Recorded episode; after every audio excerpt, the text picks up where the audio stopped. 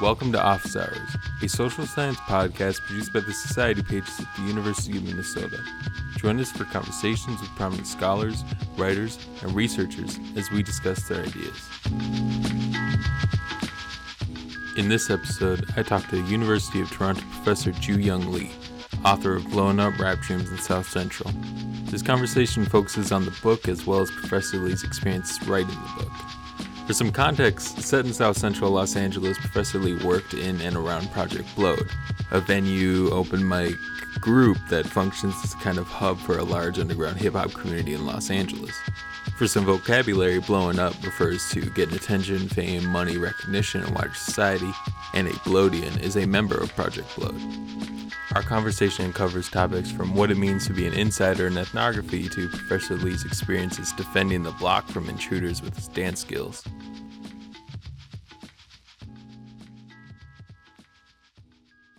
Professor Jooyoung Lee, welcome to Office Hours. Thank you for having me. All right, so I read Blowin' Up over the last week or so, and I, have really enjoyed it a lot. Um, oh, thank you, man. Thank you. Actually, I came across your work uh, earlier in my career. It was it was an article.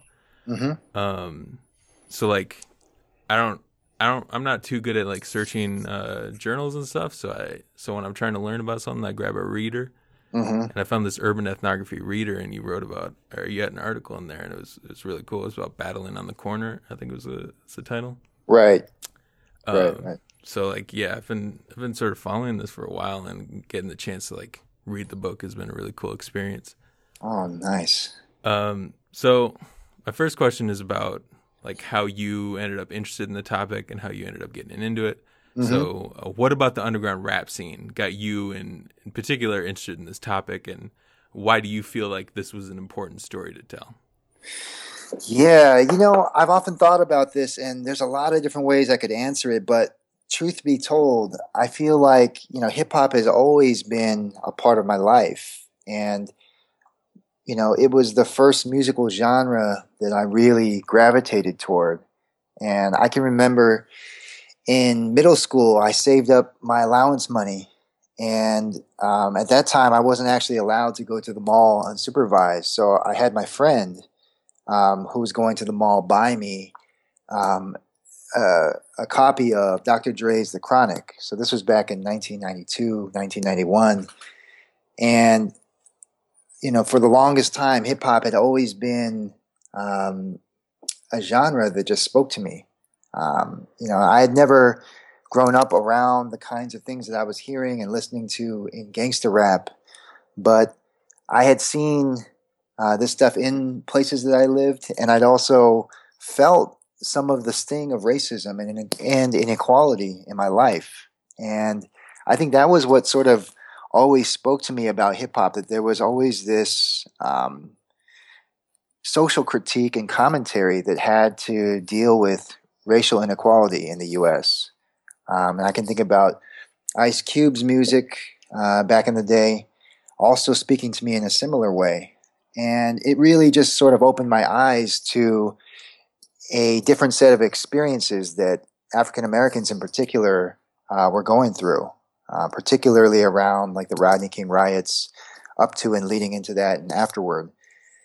So I think it, it hip hop had always been something that I was interested in. And then as an undergraduate, I had a mentor actually tell me that I should uh, write a senior thesis about hip hop culture or um, a part of the scene that I was immersed in. And so at that time, this was when I was an undergrad at UC Berkeley, I had gotten into street dancing and street performance. And I was learning from this um, street dancer named Tron, who performs on Telegraph Avenue in Berkeley. And, you know, he sort of introduced me to this whole vibrant world of underground dance, uh, of DJing, uh, b-boying, b-girling, and emceeing. So he was this guy who was sort of known in the scene, and he had all these contacts with different people. And um, my professor heard about this and told me I should write about it. And so I just started writing about this world and the, the people in it and their experiences and how they got into hip hop culture. And it was like by far the most fun experience I had as a student in my life. Like I, I never imagined that I could turn things that I actually like to do and people that I like to be around into something academic. And so that really got me excited about possibly going to graduate school and and maybe doing a similar type of study wherever I landed. And and so I, I happened to get into UCLA, and um, a friend of mine had told me about Project Blowed, and I just went to check it out because I had to turn in an, an assignment for my ethnography course. You know, the first assignment was like uh, go out and find a field site and write about what you see. Um, and so I, I, happened to hear about Project Blowed, and I went there. And you know, as soon as I got into the scene, I remember a little voice inside of me saying, "Okay, this is what you're going to do. This is um, the scene that you're going to write about." And I I knew from the first year of graduate school that this was going to be um, a project that would turn into my dissertation and then later this book. So I feel like, and then the second part of your question uh, was sort of about like, I guess, why it was an important story to tell. And I think a big part of me, especially after being exposed to underground hip hop in Berkeley, because up until that point, I, you know, I was mostly just a guy who liked mainstream hip hop. Um, you know, I went to high school in the South, and so there was a big, um, you know, like Dirty South scene that was blowing up in the late '90s. Um, and so I was really into that. I, you know, was always into West Coast, uh, G Funk, gangster rap, whatever you want to call it. But learning about the underground in the Bay Area um, and, and meeting artists and people who are connected to that world really showed me the complexity and depth of hip hop culture.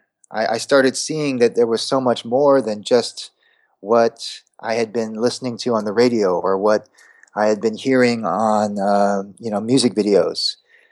And so I think that you know at a very basic level, my my interest in, in telling the story about these guys from Project Blowed was to hopefully contribute to this alternative canon of of stories and research about a vibrant underground scene that often doesn't have the same kind of mainstream exposure that uh, you know, like the mainstream genres get. Yeah, and and that's the fact that it is underground hip hop does add a particular uh, level to it, and and mm-hmm. and so what I wonder about is like, um, when you were bringing this up to academics, people at UCLA, like how right. receptive were they to it? Because I imagine that someone who's not into the culture the way that you or I might be right. hear hip hop and they think, you know, of uh, A, B, and C artists, maybe like yeah, yeah. Lil Jon stuff like that. And so, yeah, yeah. Uh, how receptive were people to what you wanted to do? Um, I would say in general, very supportive. I think most people that I spoke to, most of my mentors and colleagues at the time, um, were very excited about it, and I think they could see how it would connect to uh, a, a kind of larger genre of urban ethnography on the experiences of young African American men. Um, so I think in general there was support. I do remember some people mentioning to me just kind of in passing that they thought it was a little risky. They they they, they would say stuff like, you know, hip hop is really popular now, but what if it's not popular in five, ten years, or whenever you finish your PhD? Um, you know, how are you going to deal with that? And in my mind, I just kind of tuned that out. One, because I knew hip hop was not a fad. I knew that hip hop had been around for 30 plus years and it was only growing and evolving. But two, I also thought, and I got this great piece of advice from another mentor who kind of said, you know, no matter what you end up doing in graduate school or in your academic career, you have to choose something that you're inspired to write about. You have to choose something that you're passionate about, something that when you're out with your friends or when you're um, sitting at home just chilling out, that you're thinking about it constantly and that you're really genuinely looking forward to sitting down and writing about. And to me, that was always hip hop. Like this project was something that I always thought about and it was fun and exciting and I, you know, I honestly don't know what would have happened if for example, I didn't get the you know permission or support to do this project. Um, you know, it's hard for me to imagine at that point in my life getting through all of the different hurdles that exist in grad school. You know, all the exams, all of the classes, the proposal, writing the chapters of the dissertation. It's hard for me to imagine doing all of that without a project that I was in love with, that without writing about something that I was deeply passionate about.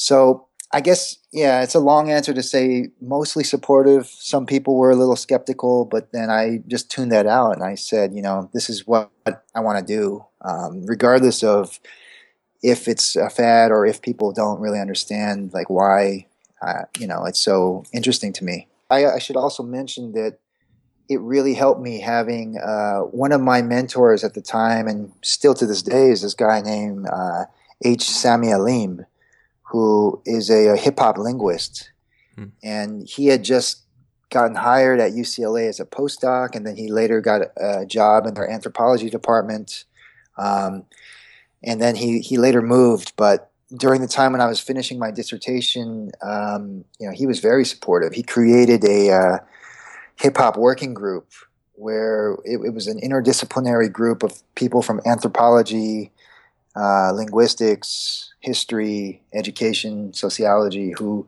who are all doing dissertations on hip hop, and it was like a you know like a, an amazing, amazing little group of folks. We read each other's work. Um, we uh, helped helped helped each other out preparing for conferences. You know, we did everything, and it was really like a support group as well. So, I think that that was also a big thing that helped me um, get through, and it, it, it it kind of helped having this like community of folks who are also super super passionate about hip hop. So ethnography, right? It's mm-hmm. there's a lot of talk in ethnography about you know insider and outsider identity. Right. And in the book, you talk about you know how you sort of started to feel like an insider during the defending the block. You know when uh, right when everyone rolled up and and mm-hmm. you know you had to defend uh, your turf basically. Right. So I was wondering, can you recount defending the block uh, just for the listeners and some of your struggles with insider identity and whether you ever ended up feeling accepted in like one of the Blowedians? Sure, for sure. So this was, um, you know, when I think back, probably one of the big turning points in this project because when I first started out in the scene, um, I initially met many of the dancers who are also locals at Project Blowed, and one of them was this street performer who I talk about in the book um, named Tickalot. And Tickalot, you know, is this uh, old school pop locker from Compton who was widely loved and respected by all of the rappers in the scene. And, you know, he would often perform with rappers when they performed at Project Blowed and elsewhere. Um, so he kind of took me under his wing as his mentee. Uh, but a lot of people didn't really know that I was a dancer. They just thought that I was some guy from UCLA who was hanging out and, you know, just sort of taking in the scene.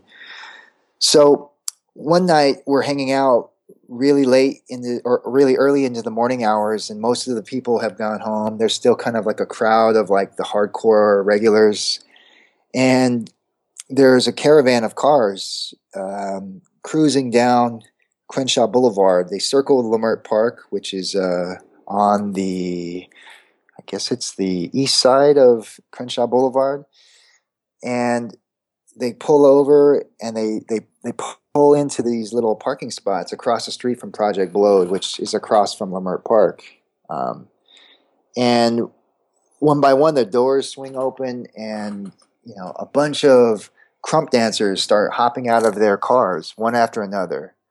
Um, and for listeners who are not familiar with krump dancing, it's another style of hip hop inspired dance that comes out of South Central LA. That's um, a much more new school style of dance, and it's very high energy, and it's it's kind of its own thing. Um, it's it's considered part of like the kind of world of hip hop dance, but it's it tends to not be considered or seen as part of the same generational, I guess, um, dance as like b-boying or b-girling or breakdancing or pop popping and locking, which are kind of considered um, the classical, I guess, styles of dance within underground hip hop culture. So people on the block were like looking at these krump dancers and going like, "Man, who are these cats?" And they're dancing and they're creating this huge scene. Um, and Tick-A-Lot comes out and he walks out, and, and Tick-A-Lot is somebody who just has like this unshaking, uh, unshakable swagger. Like he he sees them, and without even saying or doing anything, he puts he starts unzipping his duffel bag, which he carries around with him, that has all of these props that he uses whenever he performs, like in Hollywood or other parts of LA, um, doing street performance. And so he starts putting on his gloves, he puts on his mask um, that he sometimes wears, like it's like his Halloween mask. And he starts like popping in the middle of the street and calls out this whole crew of like 10 or 11 uh, krump dancers. And so he starts battling them one after another. And he's like serving them. Like he's like uh, dominating each of them. Like they would come out and do something, and then he would top it. He would do something that would uh, like up the ante and top what they had just done. Uh, but after about five or six minutes of that, he starts to get really tired because he's going against these like younger dancers, and there's a whole crew of them, so they're taking turns and they're resting in between rounds.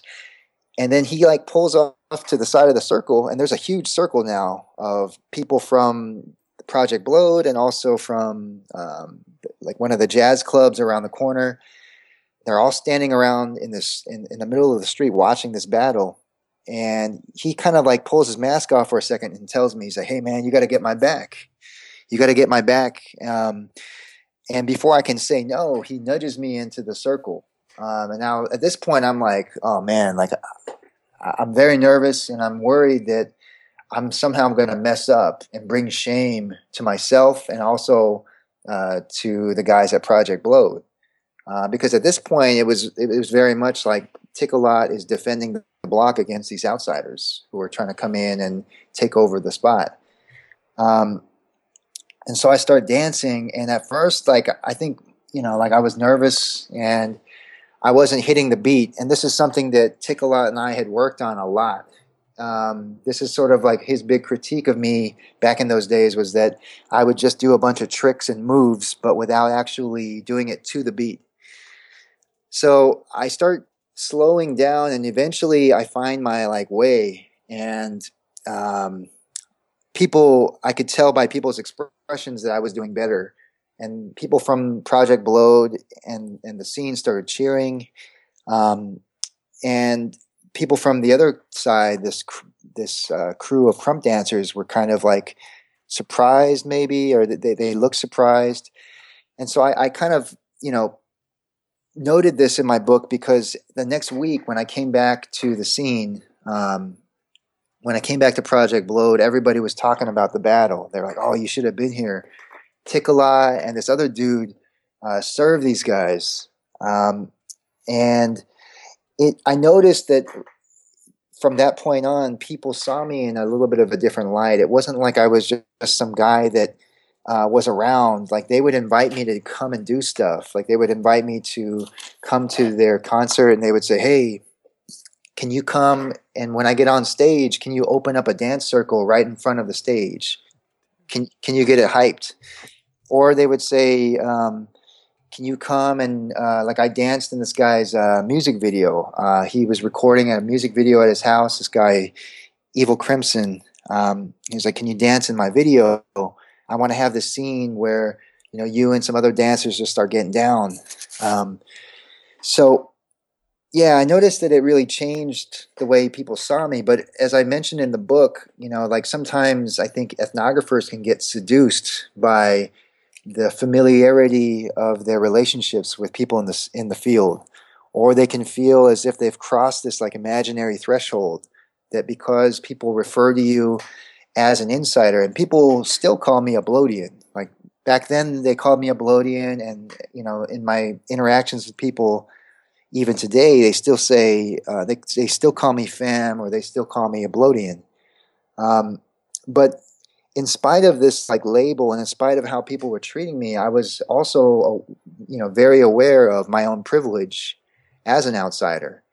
Um, I was aware that I was somebody going to UCLA studying for a sociology PhD.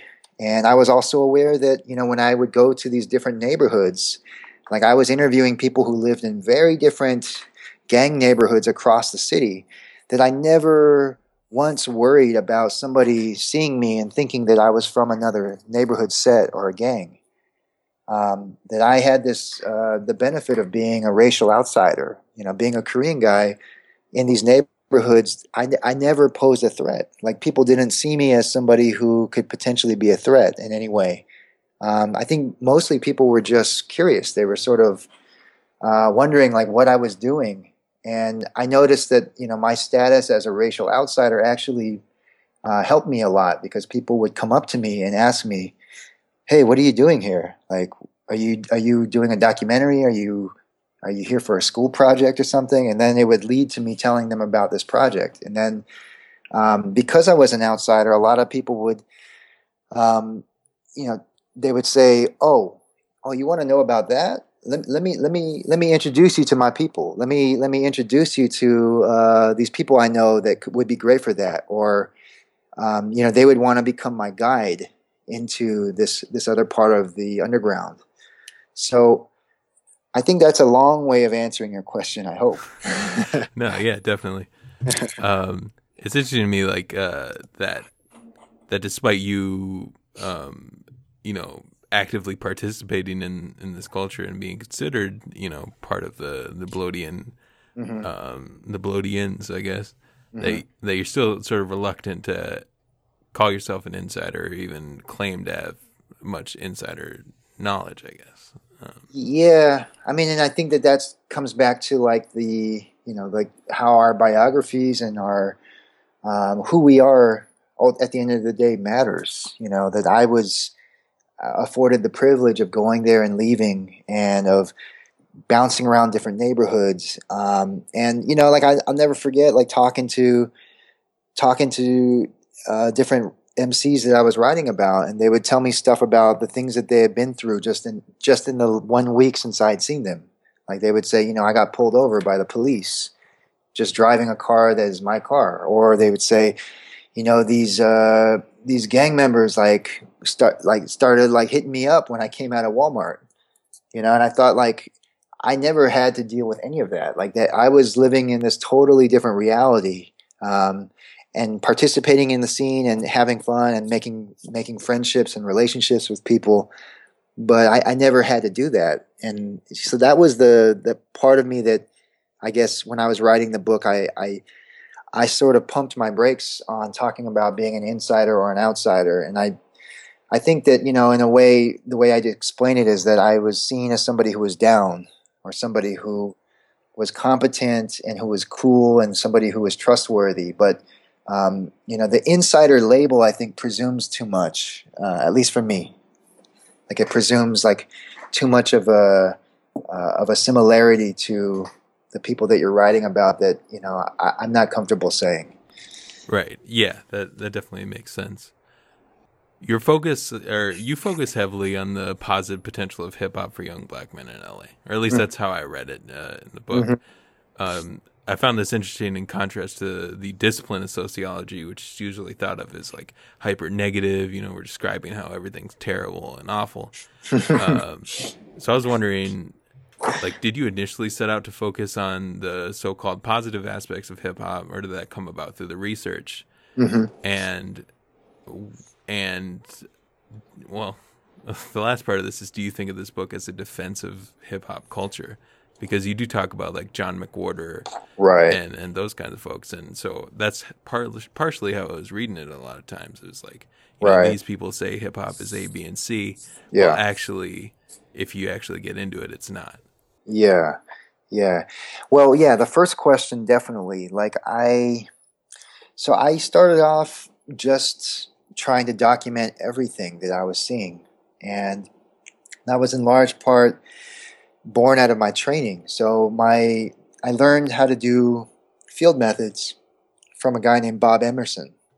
And Bob Emerson was trained kind of through the the Chicago school style of doing field work where when you go out and write field notes, you're really just trying your best to vividly describe everything that you see and hear. And I really took that to heart and I tried to constantly practice um, writing my field notes in a way that um, would would shy away from analysis and just would really focus on trying to document everything happening in the scene. Um, and so the more I did this and the more time that I spent with these young men, the more I saw that uh, I guess the story was emerging that hip hop was this um, this creative space for these young men who were growing up in difficult circumstances, and that was something that also came through in the interviews through their own voices. That was confirmed when I would ask them questions to reflect, you know, and I asked them to reflect on you know how they got into hip hop and the larger meanings hip hop had for them as young men. So it definitely came through in the the research. I, you know, I didn't necessarily start off with the idea that, that it would be about that. Like my initial charge was really, I just want to document everything. And um, I think over time, you know, after spending almost five years just uh, constantly doing this, I I saw that that was like the more that was the most prominent theme that came through all of my notes and interview transcripts and so forth. Um, and the second part, yeah, I do I do think of it as somewhat of a defense of hip hop. Um, I do I do think that a lot of so I wouldn't say a lot, but I would say there are there is a wing of academic writing and popular writing that kind of still demonizes hip hop culture. It talks about it as um, you know this this lifestyle or culture that teaches young African American uh, men, in particular, bad values, um, and that it's it's a culture that celebrates misogyny and violence. And I mean, these critiques are true at some level, uh, particularly the the critiques about the music of mainstream music being uh, a genre that glorifies uh, violence and misogyny.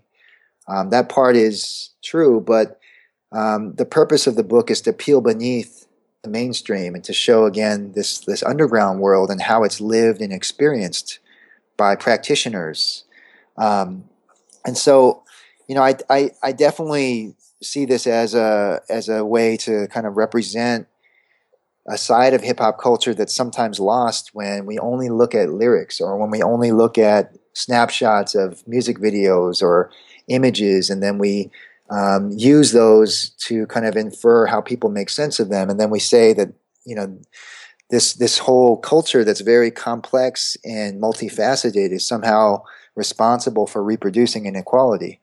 Um, so I take issue with that largely because that's not what I was seeing. You know, the the young people that I was following around, um, hip hop to them was not um, not that. It was a uh, a, safe space for them away from gangs. It was a, a, community where they made friends with other people who were similarly um, inclined creatively. Um, it was a it was a fun outlet for them. It was cathartic. So there were all these different aspects of hip hop culture that I think get kind of uh, glossed over when when critics like McWhorter, for example, only focus on uh, lyrics. You know, they they look at lyrics or they look at images and then they draw a connection to um, things like inequality and poverty. That was, I, I think, yeah, I do see it as a, in some ways, a defense of hip hop. The book, it, it's it's a book about race in a lot of ways, but uh, many times, particularly in the more descriptive parts, it felt like race kind of faded into the background. This might just be my reading. Mm-hmm. Um, so, what are your thoughts about the presence of race both in the book and in the LA underground rap scene? It's like, what did race mean for you and your fellow Blowedians? So, I think I think you know that was an interesting question, um, and I mean, I think the book is very much about race, and I I tried to um, initially set it up as a story about the unique structural forces that are shaping the the life chances of young African American men who are coming of age in you know the shadows of these gangs in LA and in uh, urban cities more generally. Um, and I think maybe you know with the descriptive parts, what I try to do in the book is really just tell the stories in a compelling way. Um, and you know maybe maybe some of the things that you're responding to are more about the the stylistic choices that I made throughout the some of the center chapters because I wanted to you know I wanted to bring up a lot of the I guess the larger structural significance and the theoretical significance in the introduction and of course again in the conclusion um, and I wanted the I think I wanted the the body of the book to really uh, take readers along for the journey in a sense. Um, and so I think maybe that was part of, partially, um, at least my experience writing it. And in terms of race, um, I mean, the interesting thing about hip hop as well, and there was another version of the book or another version of a chapter of the book that um, ended up kind of changing after revisions and multiple revisions. But one of the things about hip hop culture is that it's not only a space that provides a common ground or common area for young black men from different neighborhoods in South Central. Um, but it's also a, a, a, scene and a culture, as you're probably aware, that um, brings people from different racial, ethnic groups and ethnicities and into the same space. Um, and so it becomes like a, a, glue that that bonds all these different people together who who might not otherwise um, hang out or or get together on that level. So you know that was something that was very prominent in a phase of my fieldwork because I was spending a lot of time outside of Project Blowed as well, and I was documenting other scenes that um, sometimes the Blowedians would go and perform in, and I would, you know, see like the diversity of these spaces and how hip hop was this, uh, you know, like Eli Anderson, for example, talks about the cosmopolitan canopy. And he, he remarks, like drawing from observations in places like Philadelphia, that there are these places in cities that um, sort of bring people together from different walks of life who might not otherwise mingle. And and I think hip hop is kind of like one of these canopies. It's not a public place per se, but it's a uh, activity or a culture that that sort of does the same thing. It brings people together who might not otherwise uh, hang out. And so I, I, I, always thought of that as a very interesting part of the story as well. Um, but you know, when I guess one thing I learned in writing this book is that there are actually more stories that you end up omitting than you include. And, and, and the hard thing about writing a book is sometimes you choose a particular story to tell, and then that becomes kind of the, the I guess, the hook for the book. It becomes the, the, the guiding or orienting theme. And then other chapters and other ideas um, suddenly then don't fit into the scheme.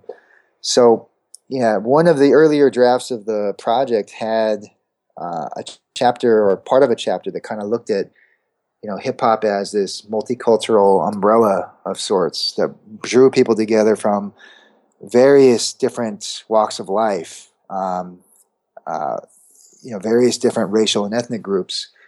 But you know, like in in finally writing the final draft of the book um, and going through multiple revisions, you know, the the the theme changed and it became much more about the young black man that I had uh, befriended, um, and their stories kind of uh, emerged as the leading ones.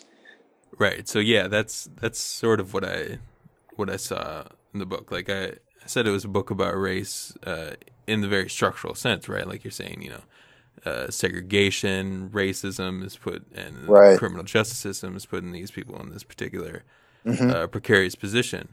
But also, uh, what I meant by race fade in the back is like what you were just talking about is hip hop is a multicultural thing.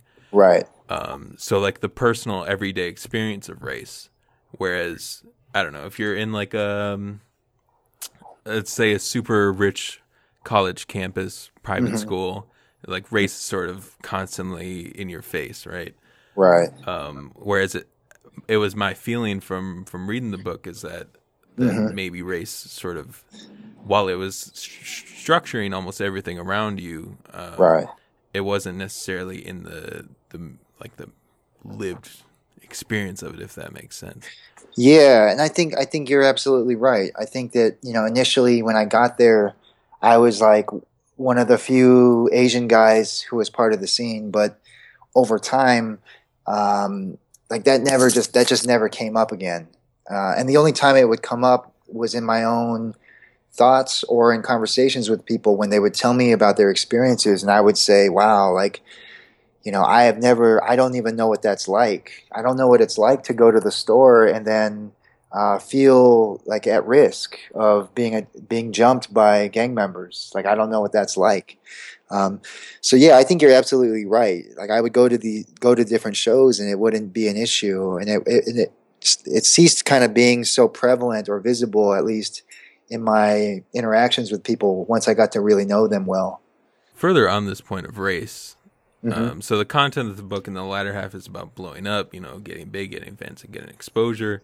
Mm-hmm. And though this is a book about young black men and Project Blowed, arguably the biggest name to come out of the collective is Dumbfoundead, right. Korean American. At least in my experience, the two biggest names were Dumbfoundead and Nocando. Those are the two people I heard about before I even knew what Project Blowed was. So right. I was wondering what your thoughts are on his success in comparison to other Project Blowed members and right. the, sort of the racial implications of his success. Right. Well, I know one thing. I mean, I know that um, people in the scene, like other Blowedians, are very proud of Dumbfoundead and uh, you know anybody else who comes out of the scene and who does well because there's sort of this feeling that it's a validation of their training. It's a validation of like the hard work that everybody had put into to perfecting the craft and getting better as MCs. Um, but I think his story is interesting because it, I think on one hand it just points to um, how you know a lot of this this game, a lot of this pursuit is really some of it just comes down to luck. Some of it comes down just to dumb luck that like a person might make a contact with somebody who then introduces that person or passes their demo along, and then they get invited to go on a tour, and um, it opens a, a, pathway for them. Um, so I think part of it is really just like you know because there's this kind of popular perception that if you make it and you're like a uh, you know a signed artist in the music industry or you're like you know somebody like Dumbfoundead who became kind of uh, pretty well known in amongst underground hip hop heads that you must be that there is this kind of notion of meritocracy that you must be there because you are um, qualitatively better than your peers. But that's not true.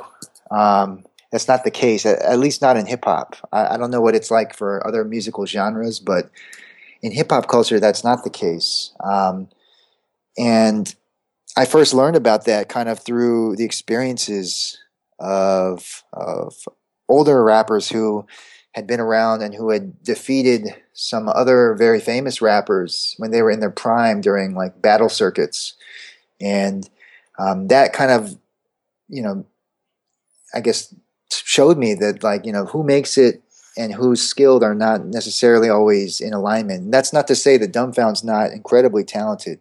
Um, it's just to say that that you know his experience I, I, don't think can really be boiled down to anything. I mean i think that there are that luck plays an important role in everything we in, in these pursuits.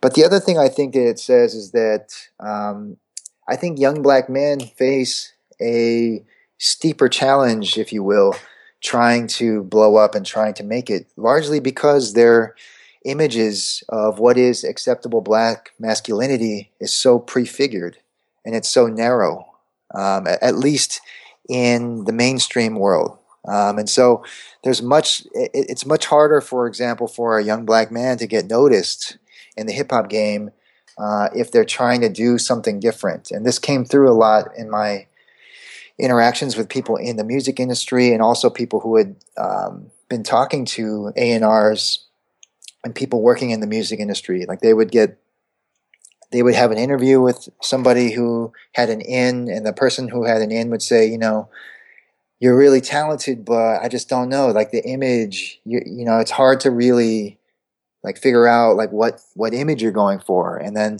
sometimes it would be even more overt. People would say stuff like um, you know this is great but it would be better if you rapped about being a gang member or being uh, you know like rapping that the jiggy music uh, yeah exactly like chingy is a great embodiment of that so you know young black men have this like structure that they face where um, if they come at this genre a, a different way, um, a lot of times they would come up with resistance. People would see that as being hard to market to an audience. Um, and Nocando is a great example of somebody who's kind of carved out a space for himself in the underground, um, doing his own thing and not conforming to that image of that hyper masculine identity in mainstream hip hop culture. You know, he's like a very he's like a very authentic representation of who he is in his everyday life, in his musical self. Um, but you know, with Nocando's example, his his success has been created because he has um, you know worked really hard at creating these opportunities for himself and others in his circle. You know, he's he's worked with indie labels and then organized his own kind of events and and and and worked kind of at a grassroots level for years and years and years to to be where he is today. Um, yeah, so you know the Dumbfoundead thing is a very interesting thing because he, uh, you know, for whatever reason, has kind of emerged as the most, I guess, recognizable name from that that generation. Uh, but I think some of it really is just that there are, like, some of it can just be luck because there are lots of people who are working just as hard, putting in the same amount of hours, and um, you know, for whatever reason, they haven't had the same kind of breakthrough. Yeah, so it's interesting when you're talking about like the narrow conceptions of uh, like black male masculinity, and uh, with mm. this particular group, like Project Blowed. I remember I was looking through the Wikipedia page of like all the uh, all of like the names that have really come out of it, and Mm-hmm. I think a lot of them do sort of buck that consumption. Uh, mm-hmm. Uh, like uh, Nocando is one. I think mm-hmm. Open Mike. Yep, uh, is definitely another. Even like Pigeon John, I didn't know that he was uh, yeah. in it, but yeah. So that's uh, that's interesting. Yeah, and, and I think you know, as an Asian guy, as a Korean American dude, Dumbfoundead has more leeway to to be true and authentic to who he is. Like he can release songs that are not just about like you know being a pimp or being a gangster or something. Like he can write songs that are representative of you know his talents and his skills and his interests and that's something that underground artists struggle with a lot like they become supremely talented freestyle rappers they become good at battling they write songs that actually uh, a lot of times are are either uh, social commentaries on larger issues or just like commentaries on their life, like day to day, everyday life. Um, but these are not the kinds of things that people working at labels are really um, gravitating toward because it's not an image that sells as, as popularly. You know, especially when you're, you're you're associating it with black masculinity, then it becomes a much different set of images uh, that people working in the industry are trying to reproduce. So one thing I'm wondering about just on this topic is how, how much does the community itself sort of regulate this? Because I'm thinking about uh, recently the there's a group on the East Coast called the the Pro Era. This rapper Troy Ave dissed them. He said, you know, you make weirdo rap, mm-hmm. and uh, it's partly because their raps are aren't about like the usual sort of mm-hmm. um, popular conceived of things. So in Project Blowed, did you get a sense that it was regulated differently? Like maybe it wouldn't have been as accepted to rap however people wanted to. Um, you mean in terms of like not rapping like you're a mainstream rapper, or? Um, there's some of that for sure. There's definitely some diehards um, in the scene who were very much who kind of saw themselves as people who are continuing the tradition of freestyle fellowship and other underground artists who had come before the generation that I was writing about. So there are definitely people in that world who were just heavily, heavily immersed in underground hip hop. Like they would only listen to jazz music or only bump records produced by J Dilla and um, you know, like they were like purveyors of golden age hip hop. Like they would talk about how everything after like 1995 or 96 was like trash. And there was like a real kind of renaissance feeling for like the backpack underground hip hop rapper. Um, but there were, you know, the scene was very diverse internally, and there were also other people like, um, you know, some of the main characters that I befriended in the process. Um, people like Big Flossy or Flawless, um, and even this guy named CP that I write about, who had a very different aesthetic, who had one that was much more closely aligned with um, kind of like West Coast gangster rap um, but with a little bit of an underground edge to it. And you know, so there, the scene was, I think, I, I don't think there was any formal policing about like you know what you can sound like or what you uh, how your image should be. But I think the golden rule at Project Blow was always that no matter what skill you uh, or, or what style you try to rhyme in and how you present yourself, that you had to you had to really bring it. Like there was no um, leeway for somebody to be weak and, and to be whack and to, to, to lack confidence. Like if you were going to jump in a cipher or get on stage in the open mic, you had to really bring it. And and I think that was the number one criteria because there were there were other styles there too. It wasn't just like backpack hip hop and gangster rappers. Um, there were also people who were very um, political and really into conscious hip hop, and so that was a, a little bit of a different scene than than like the backpack scene. Um, and so I think that was the number one thing. If you were going to get on the mic or jump in the cipher, you had to really come with it, and it, it wasn't a place for the faint of heart.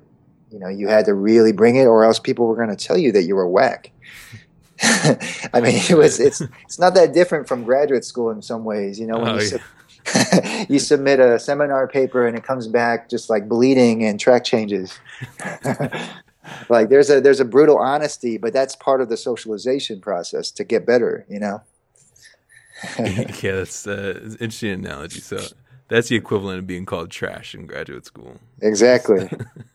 All right, so my last question is about King of the and Grind mm-hmm. Time, mm-hmm. Um, because that's actually how I uh, sort of found out who Dumbfoundead and Nocando were initially. Right. Um, right. For listeners that don't know, King of the Dot and Grind Time are two uh, battle rap sort of I don't know YouTube sensations. Uh, that's that's how I discovered them at least. So mm-hmm. two people rapping at each other, mm-hmm. and I was wondering, um, when it comes to Grind Time now and uh, King of the Dot, what you thought about it and what project or what Blowedians thought about it, um, because the, these are usually written raps and right. my understanding of the culture is that you know you, you go out there and freestyle and if you have writtens you're sort of you get mm. blown up about it like uh like yeah. drake rapping off his uh, blackberry. Right. Um, people sort of made fun of him for a long time after that and so right. the fact that the the some of these prominent Blowedians actually went into that i was wondering your thoughts on that and what your sense was of written yeah, I mean, I think at the time there was a lot of excitement because this was, uh, I think Grind Time was actually emerging when I was kind of midway through my field work, and they had actually come to LA to film some episodes, and a bunch of Blowedians participated in uh, that when they came out. So CP was in that, um, he was hosting it. Uh, Verbs was in that, who's also in the book this guy named Satire was in it, who's also part of that same crew with Verbs and Open Mike. Um, so there was a grip of people who who went out and filmed and and and did this thing. And I think at first people really saw it as like this is another avenue through which I can blow up. Um, another way that I can get my name and my image and my music out there. People will see me beyond the local setting. And you know, some people did really well. Like, you know, you mentioned Nocando and Dumbfoundead, and there are a couple other artists like Verbs, um, who who started to really perform at a lot of these events and kind of got a, a, little bit of a little more notoriety through them. Um, but I also know just from talking to people who have participated in these events and just from the purists in the scene that um, they there's sort of a skepticism about I think what they represent now and largely because of what you mentioned that because these things are so heavily choreographed and and like you know your opponent ahead of time and they're build sort of like these like super fights almost where people come in with like an hour worth of custom tailored disses just for their opponent. And I mean, I think that as a casual viewer, it's very entertaining to watch because you know the the rhyme schemes and like the the the disses are so like complex and well thought out and polished.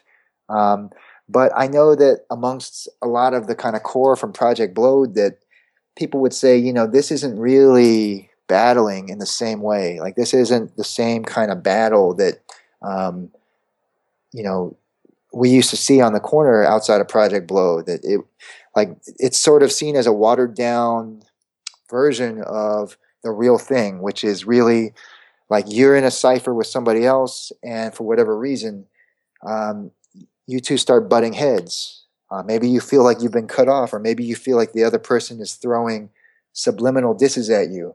Whatever the case may be, the battle kind of at Project Blowed, and at least from my understanding, in a lot of underground scenes, is supposed to be this kind of very pure, impromptu way that people who have a beef can can resolve it without turning to violence. So I think you know, like I, I, I did talk to people. I won't name who it is, but I do I do know some other people who participated in these events, and they said that you know um, they knew about the event for like months and months, but then they would perf- they would prepare like the day before. They would just kind of like uh, procrastinate and write up a bunch of disses, and then go in and and like uh, kill it.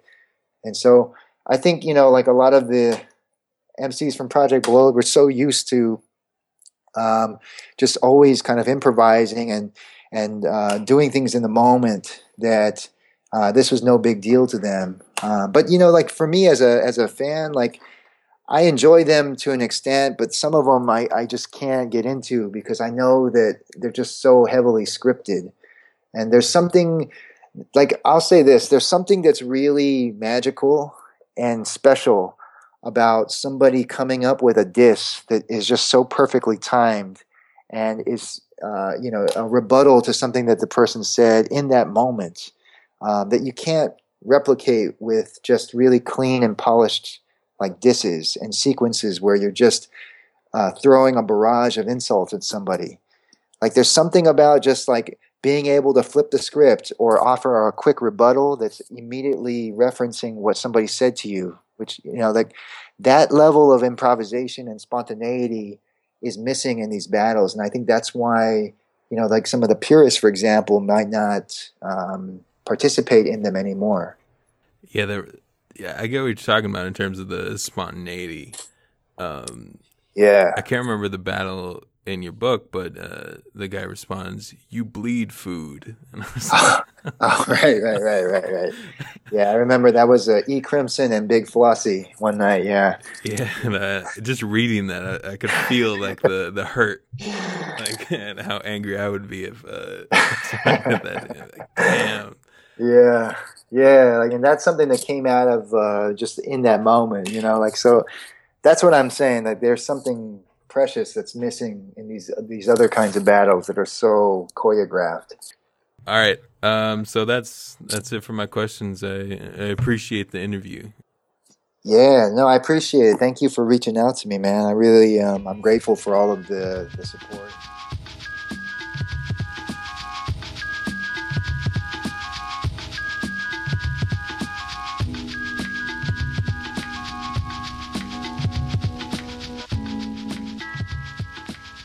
This week's episode of Office Hours featuring Jooyoung Lee was produced and hosted by me, Matthew Aguilar Champeau, as part of the Society pages at the University of Minnesota. You can find more written content about the sociology of culture and other kinds of social science research at thesocietypages.org.